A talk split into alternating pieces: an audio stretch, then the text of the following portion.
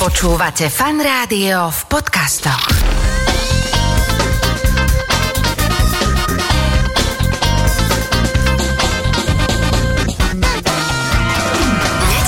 Talk Show so Šarkanom.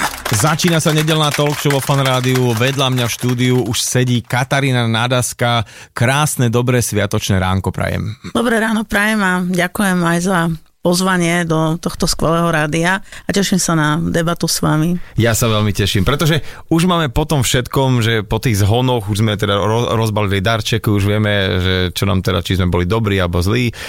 Teraz to budeme týždeň vrácať zase, čo nám bolo malé a tak, ale ja sa chcem ešte predtým, ako príjme k samotným nejakým zvykom a tradíciám, opýtať vás, že či ste vy ten typ, že obuvníkov syn chodí bosí, to znamená, že vy, ktorá máte najviac asi vedomostí ohľadom všetkých tých zvykov a tradícií, tak na to úplne kašle. Alebo práve, že si to tak presne užívate, takéto obdobie, kedy je tých tradícií a zvykov tak akože priehršťami. Akože nemám to nejak tak prísne dané, lebo ono, kedy si tie zvyky mali svoj veľký zmysel a význam a my teraz už ich len objavujeme a celkom to neudržiavame, ale tak hovorím, že aj keď sme doma v Bratislave, tak v podstate vždy sa snažíme, aby aspoň pár jedál z tej štedrej večere bolo takých tradičných, čo napríklad z východného Slovenska musíme mať takzvané tie tatarčané pyrohy.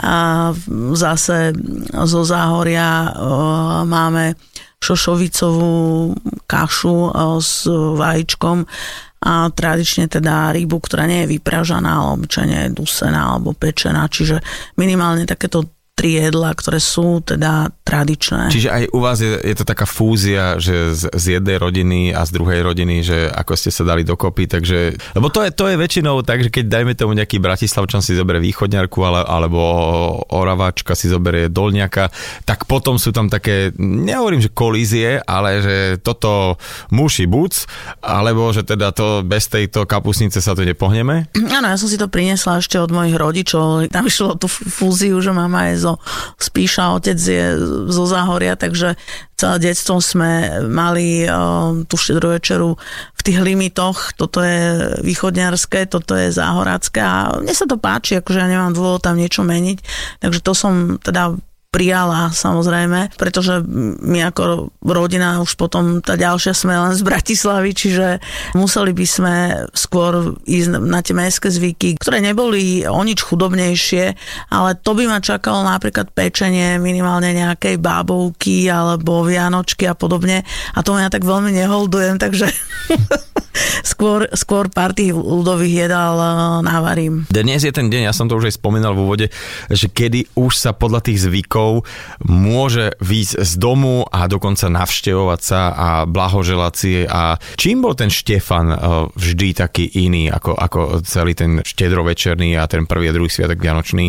A Štefána v minulosti po dlhom čase, že Katarína to bol posledný taký dátum, kedy bola katarínska zábava a potom v minulosti cez ten advent sa nejaké hlasné zábavy nerobili. Čiže všetci sa tešili na toho Štefana, že večer bude, to bola očakávaná štefánska zábava. A dokonca, čo si vykoledovali už napríklad od Lucie, alebo na Luciu, kedy si chodili traja mládenci prezlečení za ľudský a za to dostávali vždy do košička nejaké tie odmeny. Potom boli Betlehemci a tak až po Tri Krále, čiže to, čo dovtedy do toho Štefana sa vykoledovalo, tak to si tam doniesli a spoločne sa odkladalo na Štefana, hej? Tak, lebo tam potom sa urobila taká hostina, dievčatá niečo navarili, chlapci priniesli nejakú pálenku, hej, a už bolo veselo, no. Poďme priamo k tomu Štefanovi. Nám mama kedysi hovorila, že nesmieme počas vianočných sviatkov nikam chodiť, myslím, k nejakým susedom, kamarátom, ale až na Štefana, a na Štefana by mal vojsť do druhého bytu prvý muž. To na štedrý deň bol zvyk, že vždy mal prísť mladý muž, slobodný, urastený, krásny, vysoký, alebo teda aj jeho kamaráti. To sa bralo, akože tak to malo byť, a keď prišla na štedrý deň žena, tak by ju ani nepustili vôbec, lebo nejak to tak bolo v tých ľudových tradíciách, že ten ženský element bol považovaný za taký hriešný, nestály, kdežto ten mužský element mal dodať silu, plodnosť všetkým, takže mladí muži boli ako vinšovníci. Áno. A naozaj prvý sviatok vianočný bol taký veľmi komorný sviatok, kde tá najbližšia rodina sa tak chodila navštevovať a všetci tak čítali si zo Svätého písma, spievali si koledy, čiže rozprávky si čítali, ale druhý sviatok vianočný od rána proste sa chodilo vinšovať a to nebolo ani tak, že teda ideme a teraz tam zasadneme na návštevu, proste to sa či v mestách, či na vidieku sa vyslovene tí ľudia len si otvorili dvere, zakričali, zapriali a išlo sa ďalej a zase k ďalším, čiže bola to taká trma vrma v dobrom slova zmysle.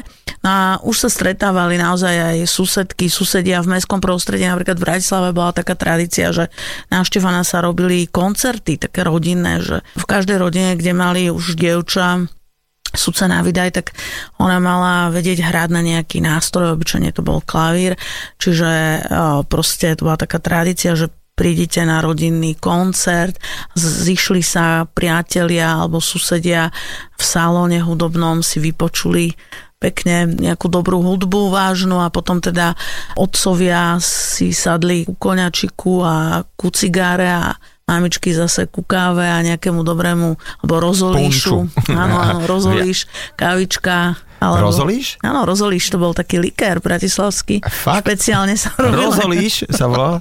Tak ja mám od vás pozapísovaných zo pár nových slov, ktoré som predtým nepočul, ale rozolíš teda novinka. A to bolo ako, to nebolo ako ten vaječný... Nie, to bol taký, povedal by som, že niečo ako dnešná griotka, také niečo.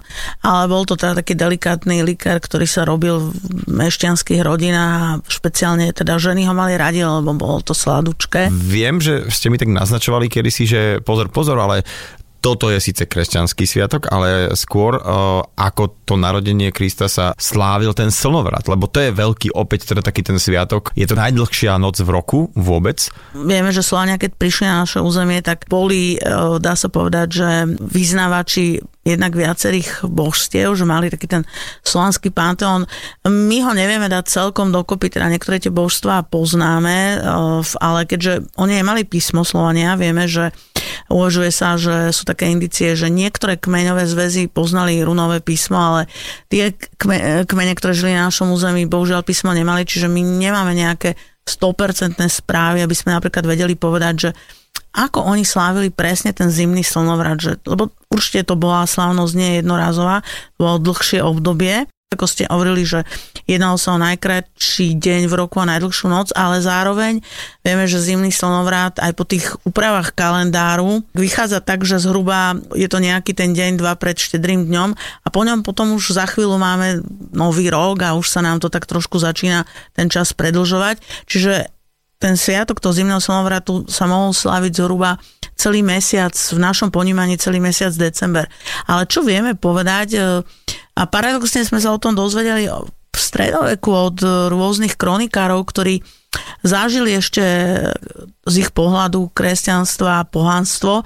No a vieme, že o čo tam vlastne išlo, bolo to celkom prirodzené a logické, že ľudia tie dlhé noci ako nerobili dobrotu, lebo predsa len na krátky deň. Verilo sa, že tam sa môžu aktivizovať počas tých dlhých nocí rôzne démonické sily, bolo málo jedla. Tak aj my dnes, keď nevidíme slnko 2 mesiace, tak máme z toho depresiu, samozrejme. Čiže toto bol princíp zimného slnovratu. Oslava slnka, aby sa slnko narodilo čím skôr, aby sa čím skôr dni začali predĺžovať. No a vieme, že za pár dní sa naozaj začali predĺžovať, lebo máme tie príslovia, ktoré nám hovoria, že teda na nový rok oslepačí krok. A ide sa. A na Tri krále o krok ďalej. A teda od začiatku to bolo nastavené, že Vianoce budú v zime? Ono spočiatku mali sme aj také dátumy, že v máji sa slavili Vianoce, čiže bolo trošku sa to poposúvalo. Fakt, že to vôbec nesúviselo so snehom, stromčekom, nie, máj normálne boli Vianoce. Áno, ale až potom po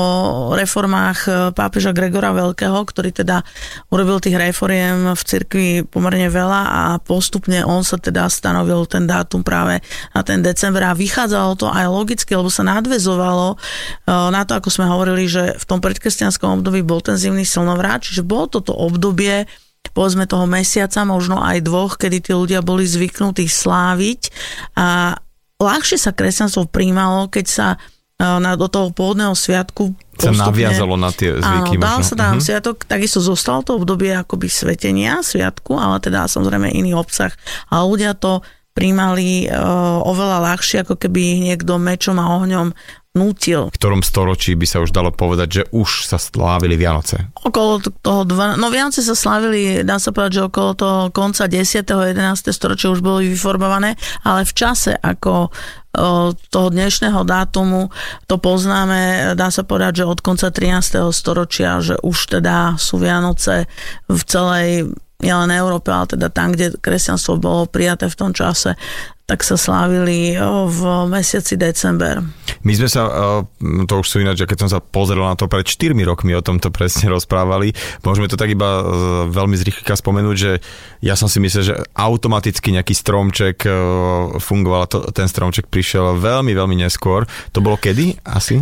No stromčeky u nás, čo sa týkalo vidieka, tak to bolo až začiatok 20. storočia. Čiže ten normálne, že 1900 niečo. Áno. No. A v tom mestskom prostredí a šlachtickom trošku skôr, lebo tá šlachta bola taká internacionálna, ako by som to povedala. Viete, akože šlachtici maďarskí alebo uhorskí šlachtici mali svoje majetky nielen na Slovensku, ale my sme boli nielen teda Uhorsko, ale boli sme Rakúsko-Uhorsko, čiže mali sme tu aj Habsburgovcov a šlachtu, ktorá mala svoje domy aj v Nemecku, čiže preto sa v tom šlachtickom prostredí tie zvyky trošku tak rýchlejšie šírili. Ale on išiel na chalupu, išiel si zaližovať, posankovať.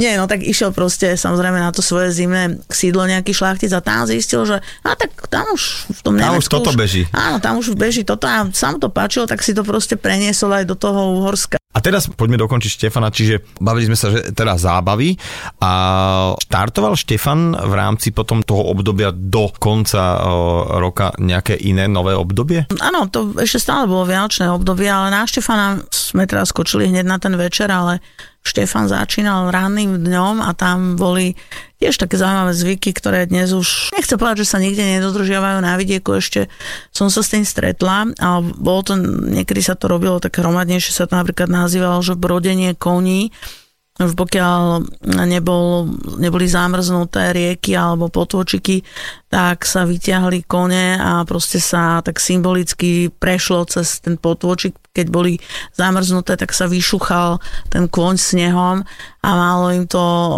tiež dodať ako si takéto zdravie, silu, vitalitu. Kôň bol veľmi také vítané, vzácne zviera a teda aj silu do tých poľnohospodárskych prác, lebo obyčajne ho teda zapriahali potom na jar do pluhu. A to isté je zaujímavé, že nechcem to nejak znižovať, že by dievčatá boli rovné koňovi, ale podobne sa aj dievčatá na Štefána slobodné chodievali umývať do snehu alebo do vody, aby boli zdravé a krásne počas celého roku. Čiže to sú také tie magickejšie praktiky, ktoré na Štefana boli. A teda po brodení koní, umývanie dievčat snehu, aké boli ďalšie zvyky počas dňa? V mnohých lokalitách na obed sa varili napríklad makové slíže, ktoré boli také poriadne dlhé, až nezvyčajne.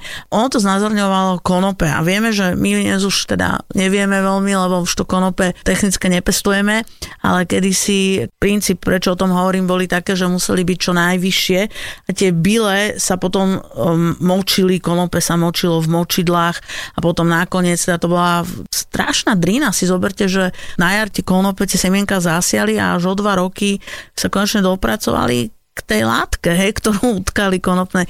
Čiže podstatné bolo, aby tie byle boli vysoké a dobré, teda také tuhé, tak preto sa tie slíže, alebo teda také tie... Tak, či taká nejaké podobenstvo, že akoby, aby to konope poriadne stávalo dlhé. Preto tak... na Tri Krále proste sa jedli tieto mákové rezanky, alebo orechové, alebo tvarohové, alebo proste také šulance, párance, ktoré sú tiež špeciálne obradové jedlá, tak jeden z tých možností, kedy sa to mohlo jesť, aké to bolo žiaduce, tak to bolo práve na Tri Krále a niekde potom ešte aj na Silvestra sa to zopakovalo. Čiže na Štefana, nie na Tri Krále. Ja hovorím, že na Tri Krále, ale niekde v niektorých regiónoch sa to ešte opakovalo, potom aj na Silvestra, dokonca na Nový rok, takisto, aby sa to utvrdilo v tom. Dobre, a teda keď sa rozprávame o tom, o tých štefanských zvykoch, ktoré ešte tak celkom bežali, ja si pamätám z detstva, že mamina napríklad, že nesmieme hýbať ničím, čo je na štedrovečernom stole, to bolo až také fakt až smiešne veľakrát, ale až na Štefana sa už mohlo akože upratať tak lepšie. Samozrejme sa nejak pozametalo, povysávalo niečo, keď sa vysypalo, ale bralo sa to tak, že nesmieme sa hýbať. Oni si tak, naši predkovia aj na ten štedrý večer naozaj to tak všetko názdobili a muselo to tak zostať, že poviem len príklad, na stole bol chlebík, ktorý bol upečený skoro ráno na štedrý deň, nebol tam nôž, celé sviatky sa nesmel používať nôž, lebo to je zaujímavé, bežne sa chlebík práve krájal, ale tu sa musel z neho len odlamovať, aby proste jednoducho ten nôž, to bolo niečo, čo je ostré a čo by nemuselo mať nejaký ten priaznivý vývoj ďalších udalostí, takže nôž sa prečo to nepoužíval. Čiže po Štefana sa iba odlamovalo. Potom sa už zase krájalo. A takže boli tam misky s obilím a s tým, čo všetko sa v podstate v tom gázdostve dorástlo, aké plodiny, tak trošku tam vždy boli naznačené. Bolo tam tzv. Zoomorfné pečivo, čiže upečené, poviem, keď mali jedného koníka, tak jeden koník, jedna kráva, 5 oviec. Som rozumieť, čo je zoomorfné pečivo teraz. Pečivo v podobe zviera. Áno, už ja mi to docvaklo. A reálne to malo presne predstavovať, že čo v tom gázovstve, koľko sliepok, toľko tých drobných sliepočiek napečených a to tiež s tým sa nehýbalo. Jasné, aby nám ten koníček alebo tá sliepočka nepokrivela alebo niečo sa s ňou nestalo. Ozaj, keď sa niekto volal Štefan, tak sa mu chodilo nejako špeciálne gratulovať? Áno, chodievalo sa v staršom období, dokonca to bolo veľmi obľúbené, populárne, keďže ako my sme boli súčasťou Uhorska, jeden z prvých horských pánovníkov bol svätý Štefán, čiže... Ištván. Áno, takže bolo to kedysi veľmi populárne meno, aj teda na Slovensku. A jedno z takých tých želaní bolo, že v niektorých regiónoch chodievali a dievčatá hádzali takú staršiu nepotrebnú keramiku napríklad na dvere tým Štefanom. Okay. Čiže keď ste sa volali Štefan, tak ako ráno ste si tam našli akože nejaký bordel. Áno, to malo samozrejme taký význam, aby teraz boli zdraví a trošku aj taká ako zábava by už bola. Alebo ešte v staršom období bolo, že Štefana povedzme obalili do takých povrieslí. Povriesla boli so slami urobené a v podstate, keď bol sneh, tak v podstate ho vygulali v snehu a tak, čiže skôr také niektoré tie komické prvky, ktoré tam boli. Ale na Štefana napríklad boli aj polovačky. To je teda zaujímavé, že začínali sa v šlachtickom a mešťanskom prostredí a oni potom trvali prakticky celé fašiangy. Však vieme, že Ľudovít Štúr sa nešťastne postrelil práve v januári, začiatkom januára, tiež na jednej z takých tých pánskych polovačiek. To bola tradícia, proste štefanské polovačky. Že tým sa začínalo, že od Štefana. Od Štefana, áno. A ešte si pamätám, tuším, že sme sa o tom rozprávali, ale spomíname to, že na Štefana zvykli byť také tie krsty mládencov. Tuším, že vtedy nie 18, ale 16 rokov bol taký ten zlomový vek. Čiže niečo medzi občianskym a dnešnou dospelosťou. To je veľmi zaujímavé, lebo v mnohých obciach práve na Štefana sa robili tie krsty mládencov. Obyčajne sa robili v obecných krčmách. Ženy museli ísť von, okná sa pozastierali, lebo to bola čisto vec mládencov. No a tí starší mládenci, ktorí boli teda slobodní, tak tí rozhodovali a tí prijímali. Vždy tam boli nejakí žiadatelia, adepti. Obyčajne ich bolo viacej.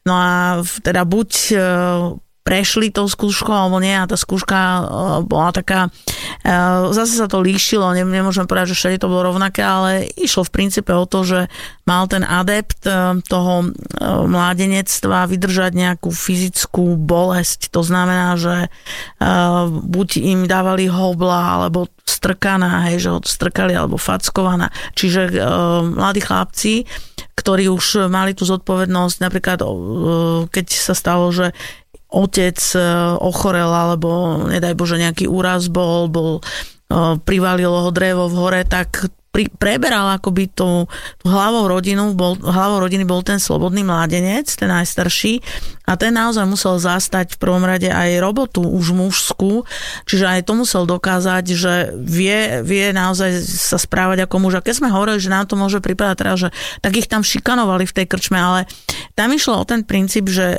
chlapec si môže dovoliť plakať, hej, ale muž by mal vedieť statočnejšie, vydržať nejakú tú dávku bolesti, aspoň tak sa to tradovalo, čiže preto to bolo niekedy spojené s nejakými útrapami.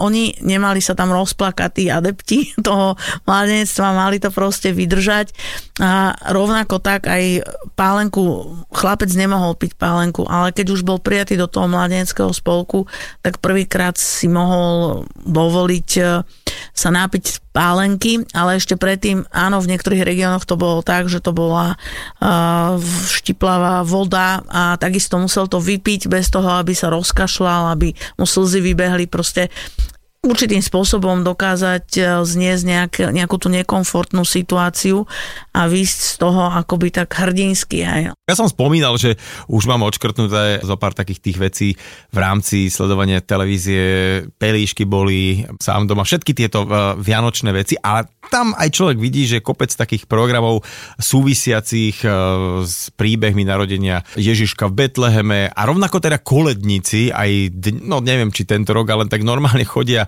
od domu k domu a sú to také folklórne skupiny. Bolo to aj kedysi, že chodilo sa koledovať? Jasne, fungovalo, veď chodenie s Betlehemom, to bolo nielen počas prvého sviatku vianočného, ale v niektorých lokalitách sa presne začínalo až na Štefana. To chodili Betlehemci, čiže hrali biblický príbeh o narodení Ježiša Krista, ale my to na Slovensku máme tak vymakané, že v podstate ide o určitú formu ľudového divadla. To bolo normálne predstavenie, kde teda boli pastieri a kde zohrali ten príbeh. Máme niekoľko takýchto betlehemských hier zachovaných, povedzme ešte zo 17. alebo 18. storočia, a nám je to zaujímavé, že na Liptove alebo v tých takých horských a podhorských oblastiach tam to malo aj veľmi taký komický ráz. Vystupujú tam nielen pastieri, ale vystupuje tam aj jeden z nich, sa nazýva Kubo, ktorý je oblečený ako medveď a ten je teda lenivý a oni ho tak proste sú tam také tie repliky, ktoré to veľmi obzvlášňovali, a toto bolo aj to, čo sa tým ľuďom samozrejme veľmi páčilo a na čo oni čakali. Čiže na príchod Betlehemcov a na zohratie týchto betlehemských hier sa čakalo naozaj, a mnohí si to vypočuli aj dvakrát. No a potom teda bol Sviatok troch kráľov a tam sa chodilo s trojkráľovou hviezdou, čiže zase chodili, to už hrali chlapci. Tí Betlehemci, to bola úloha v milosti mládencov, ktorí teda chodievali s Betlehemom, a na Tri krále to boli starší chlapci, ktorí teda mali zase ten príbeh o troch mudrcoch, čiže boli zamaskovaní ako králi a nesli tú betlehemskú hviezdu a rozprávali tento príbeh. A tu je zaujímavé, že medzi Štefanom a Sviatkom troch kráľov sa v niektorých regiónoch Slovenska chodievalo s Belčovom. Tak sa to volalo, že chodiť s Belčovom. Belčov to sú jasličky, ako Nárečovo. Čiže chodenie s jasličkami. Čakal som nápoj alebo jedlo, priznám sa. Ale prečo o tom hovorím? Lebo toto bolo také unikátne, že s Belčovom chodili dievčatá. Čiže staršie dievčatá zase. Takže na rozdiel, lebo Betlehemci to boli chlapci, hej, traja králi boli chlapci, ale chodenie s Belčovom boli... Čiže ono to fungovalo také... My to nazvali také folklórne skupinky, lebo to bolo treba si aj nacvičiť nejakým spôsobom, že v každej možno dedinke existovalo také občianske združenie, ktoré sa tým zaoberalo. To bolo na tom zaujímavé, že ešte sa nebavíme o časoch, kedy fungovali nejaké folklórne skupiny, bolo to absolútne spontánne. Ono napríklad po Štedrej večeri sa začína spievať, hej, chodievali spievať v podstate vianočné piesne, koledy, tak nazývalo sa tak. Prvá vec boli koledníci a tí ani nevstúpili do príbytku, tí proste zaspievali pod každému a jednému človeku v tej dedine, ale minulosti to robilo aj v mestách. A akože počas sociku to trošku ako tak upadlo, ale ja si pamätám ešte hneď v 90. rokoch, tak v Bratislave, v Ružinove na sídlisku krásne spievali pod oknami koledníci a vždy sme zbehli a nejaké koleče sme im dali, čiže sa to tak obnovovalo, bolo to také veľmi milé. To bola prvá fáza, že sa spievali koledy a tam v podstate sa mohol zapojiť, kto chcel. Oni, tieto obchôdzky sa traduje, že v podstate vznikli aj preto, lebo si takto privyrábali také tie deti z tých chudobnejších rodín, že boli potom obdarení nejakými koláčmi, ovocím alebo aj nejakým teplejším šatstvom, čiže tamto niekde máte svoje korene, ale najskôr už to bola vyslovene tradícia, na ktorú tí ľudia čakali. Čiže koledníkmi sa to začínalo a potom teda nastupovali Betlehemci, čiže tá hra s Betlehemom, normálne prišli do domácnosti, tí už vstúpili, oni sa opýtali, že ideme s Betlehemom, môžeme, a tak ich pozvali, mali krásny drevený Betlehem a okolo teda celý ten príbeh rozpovedali. Potom bolo chodenie s Belčovom a nakoniec sa to završilo nádherne tou trojkráľovou hrou, to boli také posledné obchôdzky. A ja veru, mám zo pár známych z východného Slovenska, ktorí sú grékokatolíci, alebo teda pravoslávni veriaci takisto. Oni na východe niektorí oslavujú Vianoce inokedy, ako my, majú to nejako posunuté. Áno, my to na Slávsku máme aj naozaj taký unikát, že aj sme sa rozprávali, že aký sme k tomu mali štedrý večer a tak, ale napríklad sme trošku aj opomenuli, že my to máme trošku tak konfesionálne naozaj delené aj tie jedlá na štedrý večer, lebo zavodli sme trošku ešte povedať, že máme tu aj protestantských veriacich, že to sú napríklad evanjelici, ktorí ten pôst ako nedržia, čiže oni tú rybu nemusia konzumovať, ale môžu mať mäso. A v minulosti aj mávali. Tam napríklad sa robili v tých nemeckých oblastiach sa robívali zabíjačky tesne pred Vianocami a presne kvôli tomu, aby na tie sviatky si ľudia mohli pochutiť. No ale úplne iné zase je to, a teda okrem, všetci sme sa nazývajú, že sú kresťania, je to, všetci sme kresťania, ale máme ich teda rozdelených na rímskokatolických, protestantských veriacich a máme potom ešte pravoslavných a gréckokatolických a tí sú najviac teda na tom východnom Slovensku a hovorí sa im aj, že sú to kresťania východného obradu a oni sa riadia juliánskym kalendárom. V podstate pred niekoľko rokmi sme sa všetci riadili juliánskym kalendárom, ale už sme spomínali pápeža Gregora Veľkého, ktorý urobil reformu a tá reforma sa týkala aj kalendáru a preto sa nám aj tie časy, ako sme si hovorili, a termíny. Čiže trošku... potom to pápežovi je to gregoriánsky kalendár. Gregoriánsky, okay. Presne tak, gregoriánsky. On napríklad zaviedol aj gregoriánske chorále, mimochodom, len tak, akože krásny typ hudby. No ale áno, ustalil sa a západná kultúra, západná Európa prijala teda gregoriánsky kalendár, čiže tam sa nám tie termíny, o ktorých sme v úvode trošku rozprávali, že sa nám to tak poposúvalo, ale východná cirkev zostala pri tom pôvodnom juliánskom kalendári. No a keďže my na Slovensku máme aj kresťanov tohto východného obradu, tak tí potom majú, dá sa povedať, že na náš Sviatok troch kráľov oni slavia štedrú večeru. Je to tam posunuté o tých pár dní. Od dozadu, keď my sme už zabudli, že máme po Silvestre, tak oni slavia Silvestre. Je to také príjemné ísť tam si to trošku akože zopakovať. Hej. Čiže je to tak, ako aj ste hovorili, že je to super mať kamarátov, ktorí slavia tie Vianoce podľa juliánskeho kalendáru, lebo je fajn potom ísť na návštevu a prežiť ešte raz. Ešte jedny Vianoce.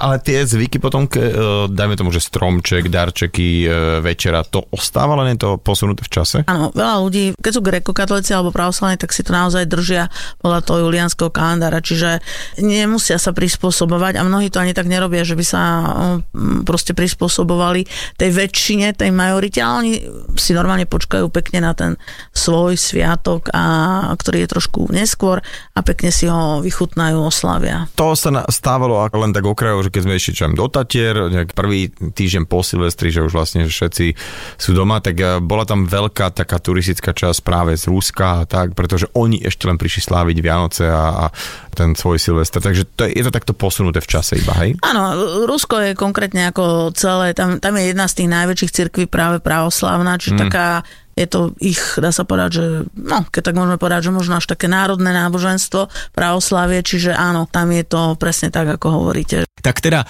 poďme na Silvester. Aké boli zvyky v tomto poslednom dni v roku? Ten bol v minulosti dosť pracovný, lebo on sa to spájalo s takými záležitosťami, my sme mohli povedať, že komunálnej politiky moderným jazykom. Proste volili sa noví richtári, tí starí richtári robili odpočet, čiže či sa dobre hospodárilo, ale robili to aj mnohé cechy. Napríklad pláteníci mali tzv. Komput, čiže takéto stretnutie, kde si tiež jednoducho hovorili, že tak toľko sme zarobili, toľko sme prerobili, čiže pozrieť také hodnotenie, bilancovanie aj po tej ekonomickej stránke. Dialo sa to dokonca vo farnostiach. Kňaz obyčajne vždy na tých obradoch, na tej bohoslúžbe prečítal, že toľko detí sa narodilo a bolo pokrstených, toľko veriacich nám zomrelo, farníkov počas toho roku. Čiže v podstate boli to také bilancovania od rána. A tak ako hovorím, keďže sa aj volil často v mnohých obciach nový richtár, tak to bolo potom spojené aj s takou mini zábavou. To sa týkalo najmä mužov, lebo keď sa dobre hospodárilo, tak ten odchádzajúci richtár pozval tú mužskú časť na nejaký rozlúčkový pohárik do obecnej krčmy a ten, ktorý bol zvolený, tak zase ich pozval na taký uvítací pohárik. Pokračuje ten nový. A keď to bol ten istý, tak akože úplne tak, akože... Áno. A podobne aj sluhovia v niektorých oblastiach napríklad, alebo takí pomocníci na gazdovstve sa rozhodovali, že či teda zostanú, alebo pôjdu niekam a hľadať si nejaké nové pôsobisko. Či v úvodzovkách tá nová zmluva, hej, tak prichádzala akože s novým rokom, hej? Takže sa tomu aj tak hovorilo, že mládenkujú, mládenkovať, tak oddychnúť si trošku, nič nerobiť pár dní, podľa toho, ako kto mohol. Ako to vyzeralo v minulosti, lebo dnes sa to spája s takými celkom veľkými oslavami. Večer bola návšteva chrámu, kde teda bola taká slávnostné obrady poďakovania za všetko, čo v tom roku vlastne ľudia prežili, spojené s nejakými prosbami, aby ten následujúci rok bol ešte lepší. No a potom bola, keď ľudia prišli domov, tak mali takú silvestrovskú večeru, tá pozostávala opäť, a v mnohých rodinách sa to aj dodnes tak dodržiava, že silvestrovská kapusnica alebo nejaká sýta, hutná polievočka s mesom, lebo tam už žiaden pôst nebol, čiže bolo to nejaké spoločné jedlo, ktoré teda všetci skonzumovali. A potom, čo sa týkalo tej zábavy, tak ohňostroje v takom slova zmysle, akože stretneme sa niekde na ulici a budeme tam spoločne slaviť, to je taká novšia záležitosť. Ale ohňostroje napríklad... Európa ich pozná už od stredoveku, pretože ohňostroje vymysleli Číňania, oni sa dostali, ale pre Európanov napríklad sa ohňostroje spúšťali iba pri nejakom mene panovníka, význačnom, alebo pri jeho narodeniniach a podobne. Ale napríklad už v tej druhej polovici 19. storočia niektoré mesta, konkrétne Bratislava ako kráľovské mesto, mala svoj ohňostroj, ale to platilo aj pre Trnavu a niektoré ďalšie mestá, kde mesto, čiže tí otcovia mesta v podstate vyčlenili nejakú finančnú čiastku na tzv. Mestský ohňostroj. U nás to bolo vždycky nad Dunajom, ale teda nebolo to až také, nazvať, že veľkolepé ako dnes, ani bol to vyslovene mestský ohňostroj, čiže bol človek, ktorý bol tým poverený, taký, dá sa povedať, že... Mestský pyrotechnik. Tak, presne, áno, presne tak. Človek, ktorý s tým vedel robiť a ktorý v podstate to odpálil, čiže žiadne nejaké súkromné ohňostroje. No a potom začína nám tradícia už v prvej tretine 20. storočia. To už bolo ešte za monarchie, ale obzvlášť sa nám to rozmohlo potom po vzniku prvej Československej republiky, a to bolo takéto slávenie Silvestra v rôznych hoteloch. My sme mali napríklad tú tradíciu, aj v Bratislave sú hotely, ktoré už dneska bohužiaľ nestoja, ale majú tú tradíciu, ešte siahajú do monarchie. Tak spomeňme aspoň Carlton, to je taký jeden z tých naozaj starších typov hotelov, a tu sa začínajú, to bola najmä vec zase mešťanov, že v podstate si tu robili také tie silvestre, ktoré si mnohí z mladosti pamätáme. Ja som 50-nička, ale v mojom mladom veku bol v Bratislave veľkým trendom na Silvestra proste ísť do tých známych takých hotelov a dať si tam večeru slávnostnú, a bola tam vždy tanečná zábava, čiže to tak letelo. Fičalo to v mestách, kde teda tie hotely boli plné noblesy, a to si zase musíme predstaviť, že to bola naozaj v podstate taká noblesná zábava, kde teda s priateľmi sa dalo pri kvalitnom šampanskom a kvalitnom vínku stráviť v podstate ten čas a zatancovať si. Čiže to naozaj nám siaha do konca toho 19. storočia, a už to bolo teda známe. takéto trávenie Silvestra. Na Vidieku to bolo trošku skromnejšie, lebo tam tie ohňostroje až tak veľmi neboli, ale tam zase sa robili také iné veci. Mládenci o polnoci praskali bičmi, hej, to bolo také pastierské biče a bolo také umenie proste s tým bičom vedieť krásne praskať, čiže to sa robilo na polnoci. Tak keď alebo... nevidíte ohňostroj, tak má to podobný zvuk. A... Podobný, presne. Ale potom sa už aj strieľalo, teda si vyrábali také nejaké veľmi jednoduché a ťažko to nazvať, že pyrotechniky, ale proste robili si už také, aby to také nejaké dielobuchy. A teda ľudia, keď nespali, tak vyšli a susedia si povinšovali a išli spať, lebo ráno bol nový rok a ten bol treba oslaviť. Čiže oslavoval sa skôr nový rok a teda asi pri tom novom roku, čo je aj teraz, že fakt, že sviatok, tak je to z praktických dôvodov, lebo kto by pracoval po silvestrovskej oslave, tak... Čo bolo také dôležité urobiť alebo naopak neurobiť počas nového roka, ten prvý rok? Pretože viem, že tam tiež bolo aj, čo sa týka obmedzenia, čo sa týka jedál, že hydina, myslím, že nebola vítaná. Takisto vinšovník by mal byť prvý muž. Už neviem, ako to bolo. Tak zopakujme si, že čo teda na nový rok? Áno, tak jednak sa hovorilo, že ako na nový rok, tak po celý rok a oni to, ľudia tomu verili, aj sa to tak dodržiavalo, že snažili sa všetci, aby počas tohoto dňa sa všetko urobilo tak, ako sa malo. Čiže žiadne nejaké hádky, to si pamätám, že len sa nehádajme, aby sme sa potom nehádali celý rok. Všetko mali si vychádzať, presne ľudia v ústrety, proste nemali chodiť dokonca bosí, lebo by potom nemali na nové topánky. Čiže jednoducho naozaj snažili sa, aby to bolo tak presne, ako to má byť všetko.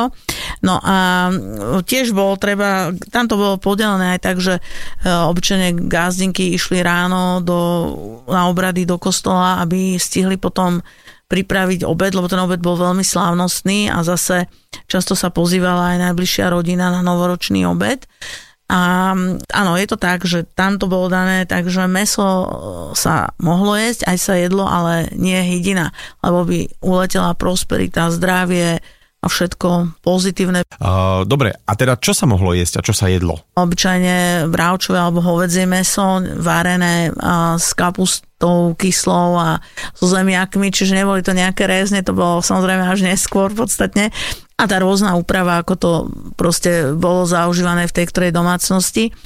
A aj tu sa napríklad ako druhé jedlo jedli tie spomínané slíže. Ono sa nám to, alebo tie rezanky také dlhé, alebo šulance, ono sa nám to opakuje v podstate potom viackrát, pretože to je ten záver toho roka a začína nový rok. Čiže všetko je akoby na novo a chceme, a ľudia si tiež želali teda, aby všetko išlo hore koncom. Čiže gazdostvo sa hovorilo, že keď ide niečo dole koncom, to bolo zlé, dole vodou. Čiže malo to ísť hore koncom, držať sa hore koncom znamená niečo, čo je pozitívne.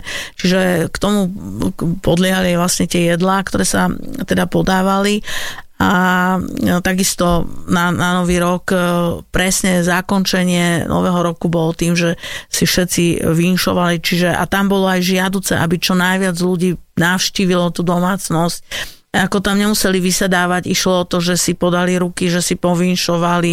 V minulosti boli napríklad aj veľmi vítané také skupiny, ako boli Rómovia, že ľudia sa tešili, že im prišli povinšovať a to platilo aj v mestách na vidieku, alebo že teda, že prináša šťastie. Áno, presne, takže boli odmenení oni potom a ich tak vyčkávali, že či vlastne prídu. Ako tá kočovná skupina, ktorá hlavne, ak to boli také, že úvodzovka kočujúci, lebo oni veľakrát veštili rôznymi týmito mágiami sa zaoberali. Čiže od toho prijať nejaký vinš znamenalo šťastie.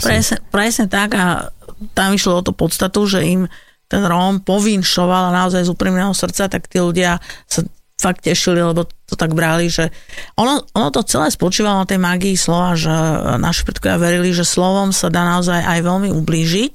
A niekedy sa hovorilo, že slovo je ostrejšie ako meč a že už keď sa niečo vypovie zle, už sa potom človek môže síce ospravedlňovať a tak, ale už to tak zostane. Stále sa rozprávame o tom období Vianoc, ale už sa blížime k trom králom a teda aspoň pre nás doma traja králi, to znamená, že sa rozoberie stromček a finito, Vianoce sú za nami.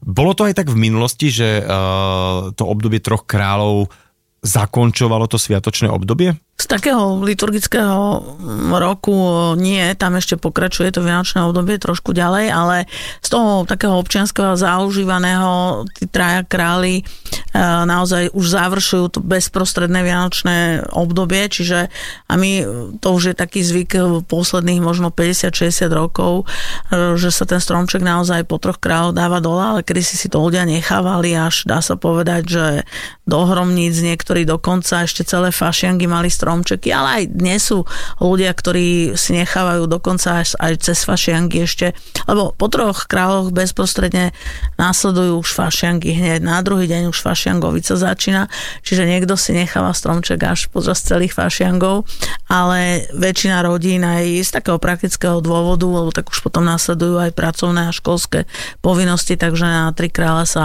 na stromček od tých ozdôbok dáva dole. No a stromčeky, ja len tak krátkosti sa zmiením, že oni sa aj v minulosti tak ekologicky využívali, že proste keď bol trošku hrubší ten stromček, tak z toho dreva sa robili rôzne várešky a proste sa to spracovávalo, že nešlo to len tak, že vyhodím ho niekde, ale spracoval sa každý hrubší konárik, ktorý sa dal, a čo sa nedalo, tak to išlo ako palivo do pece. No. A čiže to malo to tiež nejaký symbolický význam, že to sú lyžice zo vianočného stromčeka, alebo len skôr, že šetríme? Hej. Šetríme a sme ekologicky v prírode. Toto bolo fascinujúce. Mňa napríklad veľmi fascinujú presne takéto zvyky. My sme ich len tak náznakovo hovorili, že ale hovorili sme napríklad o tom, že vo všeobecnosti, nielen čo sa týkalo Vianoc, ale aj Každé stolovanie bolo zakončené tým, že omrvinky sa proste takto pekne do bielej šatvočky pozhrňali, pretože nič netrebalo vyhodiť. Hej. Všetko sa muselo akože zužitkovať, schosnovať. Mm-hmm. A famózne to bolo práve cez tie vianočné sviatky, lebo tam každý ten deň bol magický. Čiže všetko, čo bolo na stole, čo sa konzumovalo, tak malo akoby ten magickú príchuť a dalo sa s tými omrvinkami, to bolo zaujímavé, oni sa nechali vysušiť v tej bielej ľanovej šatvočke a potom, keď bol človek chorý niekedy počas roka, tak sa s týmito omrvinkami sa okuroval ten chorý človek, hej? Čiže sa oddymoval a veril sa, že sa mu priam vráti zdravie a tak. Takže malo to všetko svoj význam, bolo to pospájané, no. Na Troch kráľov teda prerušíme túto našu debatku a chcem teda povedať vám všetkým, ktorí nás počúvate, že užite si dnešný Štefanský deň, tak ako to, ja neviem už ani aké sú tie opatrenia, ale tak nejak v rámci toho všetkého a hlavne zdravého rozumu si to nejak doprajte a my dvaja sa hádam opäť takto vidíme tu v štúdiu Fan Rádia a budeme sa rozprávať o ďalších nejakých slovenských zvykoch, ktorých máme neúrekom a to je neuveriteľné, že taká malá oblasť a toľko rôznych tradícií, toľko rôznych zvykov, takže s môjim dnešným hosťom, etnologičkou Katarínou Nadaskou sa myslím, že ešte mám roky o čom rozprávať. Ďakujem veľmi pekne za váš čas a za návštevu. Ďakujem a ja prajem všetkým šťastný nový rok. Talk show so Šarkanom v premiére každú nedeľu od 10. do 12. vo Fan Rádiu.